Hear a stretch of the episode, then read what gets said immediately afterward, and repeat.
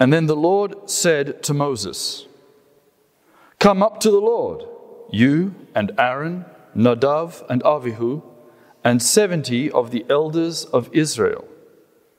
You are to worship at a distance. But Moses alone is to approach the Lord. The others must not come near, and the people may not come up with them. When Moses went and told the people all the Lord's words and laws, they responded with one voice Everything the Lord has said, we will do. Moses then went then wrote down everything the Lord had said. He got up early the next morning and he built an altar at the foot of the mountain. And he set up 12 stone pillars representing the 12 tribes of Israel. Then he sent young Israelite men, and they offered burnt offerings and sacrificed young bulls as fellowship offerings to the Lord. Moses took half of the blood and he put it in bowls, and the other half he splashed against the altar. Then he took the book of the covenant and he read it to all the people. And they responded again, We will do everything the Lord has said. We will obey. This is the word of the Lord. Thanks be to God. The gospel portion, which is the uh, portion assigned for Maundy Thursday, or Holy Thursday, is from the Gospel of John, chapter 13, a familiar passage of Jesus washing his feet. Please stand. The good news according to St. John. It was just before the, fest- the Passover festival, and Jesus knew that the hour had come for him to leave this world and to go to the Father. Having loved his own who were in the world, he loved them to the end. The evening meal was in progress, and the devil had already prompted Judas, the son of Simon Iscariot, to betray Jesus. Jesus knew that the Father had put all things under his power, and that he had come from God and was returning to God. So he got up from the meal he took off his outer clothing and he wrapped a towel around his waist. After that, he poured water into a basin and he began to wash his disciples' feet, drying them with the towel that was wrapped around him. He came to Simon Peter, who said to him, Lord, are you going to wash my feet? Jesus replied, You do not realize now what I am doing, but later you will understand. No, said Peter, you will never wash my feet. Jesus answered, Well, unless I wash you, you have no part of me. And then Simon Peter said, Then, Lord, not only my feet, but my hands and my head as well. Jesus answered, Those who have had a bath need only to wash their feet. Their whole body is clean. And you are clean, although not every one of you for he knew who was going to betray him. And that was why he did not say everyone was clean. And now, when he had finished washing their feet, he put on his clothes and he returned to his place. Do you understand what I've done for you? He asked them. You call me teacher and Lord, and rightly so, for that is what I am. Now that I, your Lord and teacher, have washed your feet, you should also wash one another's feet. I've set you an example that you should do as I have done for you. Very truly I tell you, no servant is greater than his master, nor is a messenger greater than the one who sent him. Now that you know these things, you will be blessed if you do them. This is the word of the Lord. Thanks be to God. Please be seated.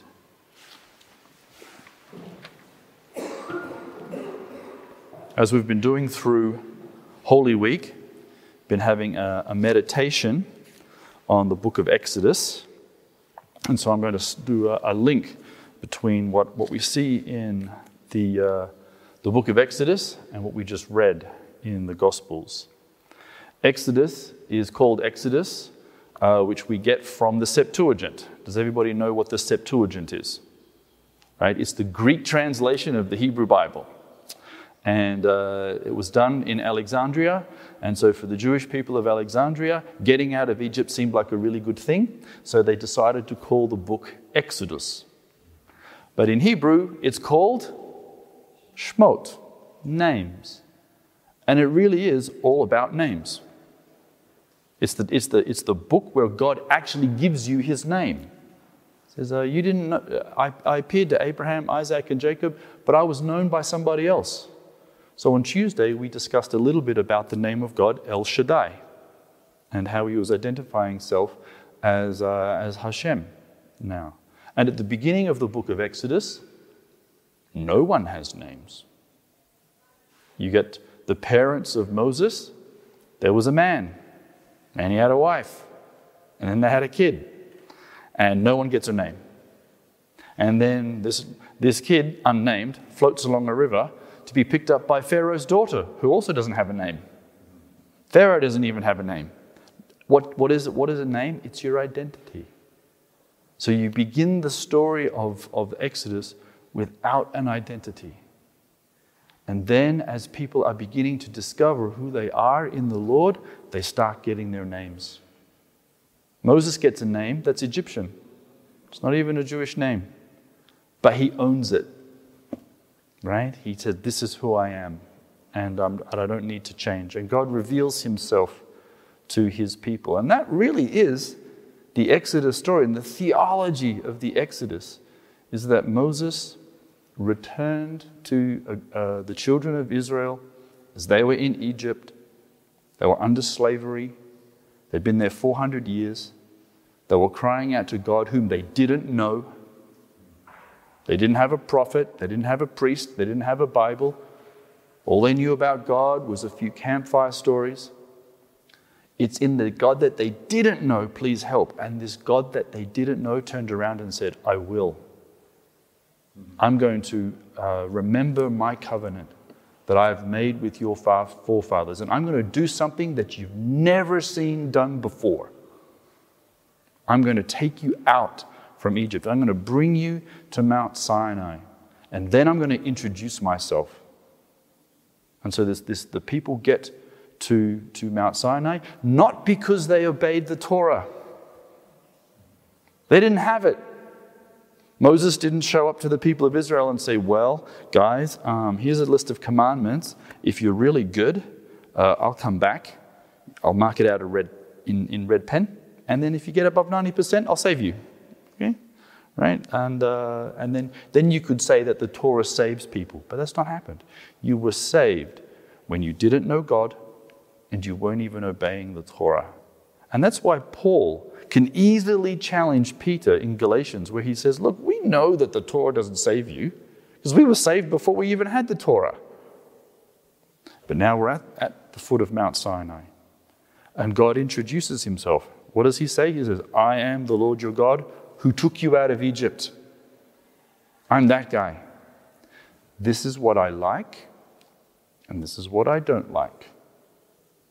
And so Moses wrote all that down, and we call it the Book of the Covenant.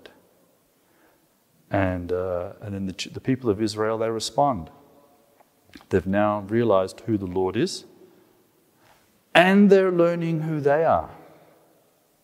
Their identity is now in their God. And they say, Everything he said, we will do.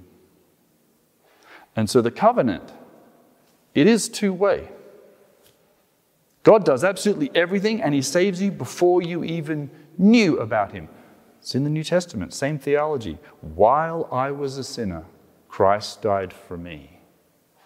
It's not that I read the New Testament and went, wow, Jesus is really cool. I think he's my Lord and Savior. And then Jesus goes, great, I'm going to run to the cross and die for Aaron.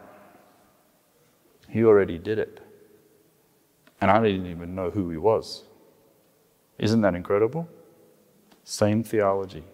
But now that I know, what is going to be my response? And we have to have the same response to the covenant that the people of Israel had here in Exodus, and that we see after Jesus has washed their feet. everything he said, we will do. It's got nothing about earning your righteousness because you're already saved. You're already out of Egypt. It's now time to respond to what God has done. And that response is obedience. And Jesus does exactly the same thing. He washes people's feet. He didn't ask his disciples, now you better be all really good. And if you're really good, I might do something special for you. He did it all. He sat down and says, Do you understand what I did? No, we haven't got a clue. Goes, you will.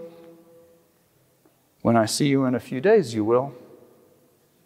And then you'll be blessed if you do them. And so we discover that one of our responses to the cross, our Holy Week is an incredible week for us. We are journeying with the Messiah, as Canon Darrell mentioned at the beginning.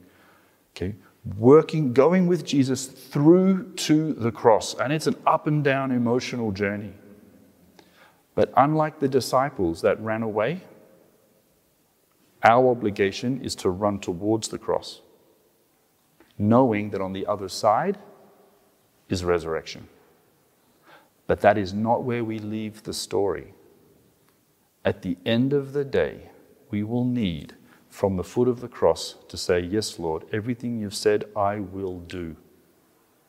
Blessed is he who hears my words and does them, obeys them. Yeah.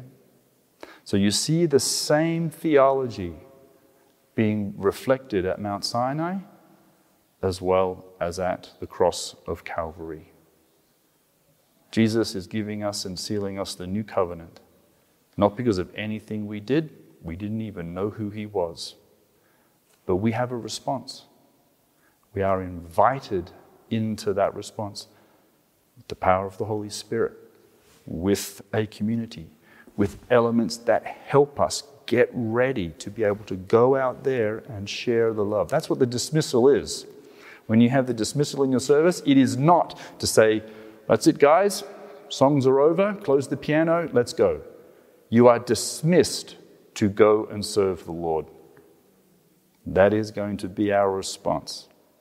So let's journey to the cross with Jesus. Let's not abandon him because he didn't abandon us. And upon resurrection day, let's shout for joy and let's take that joy out into the world. That should be our duty and our obligation and our desired response. Brothers and sisters, the Lord is alive. Amen.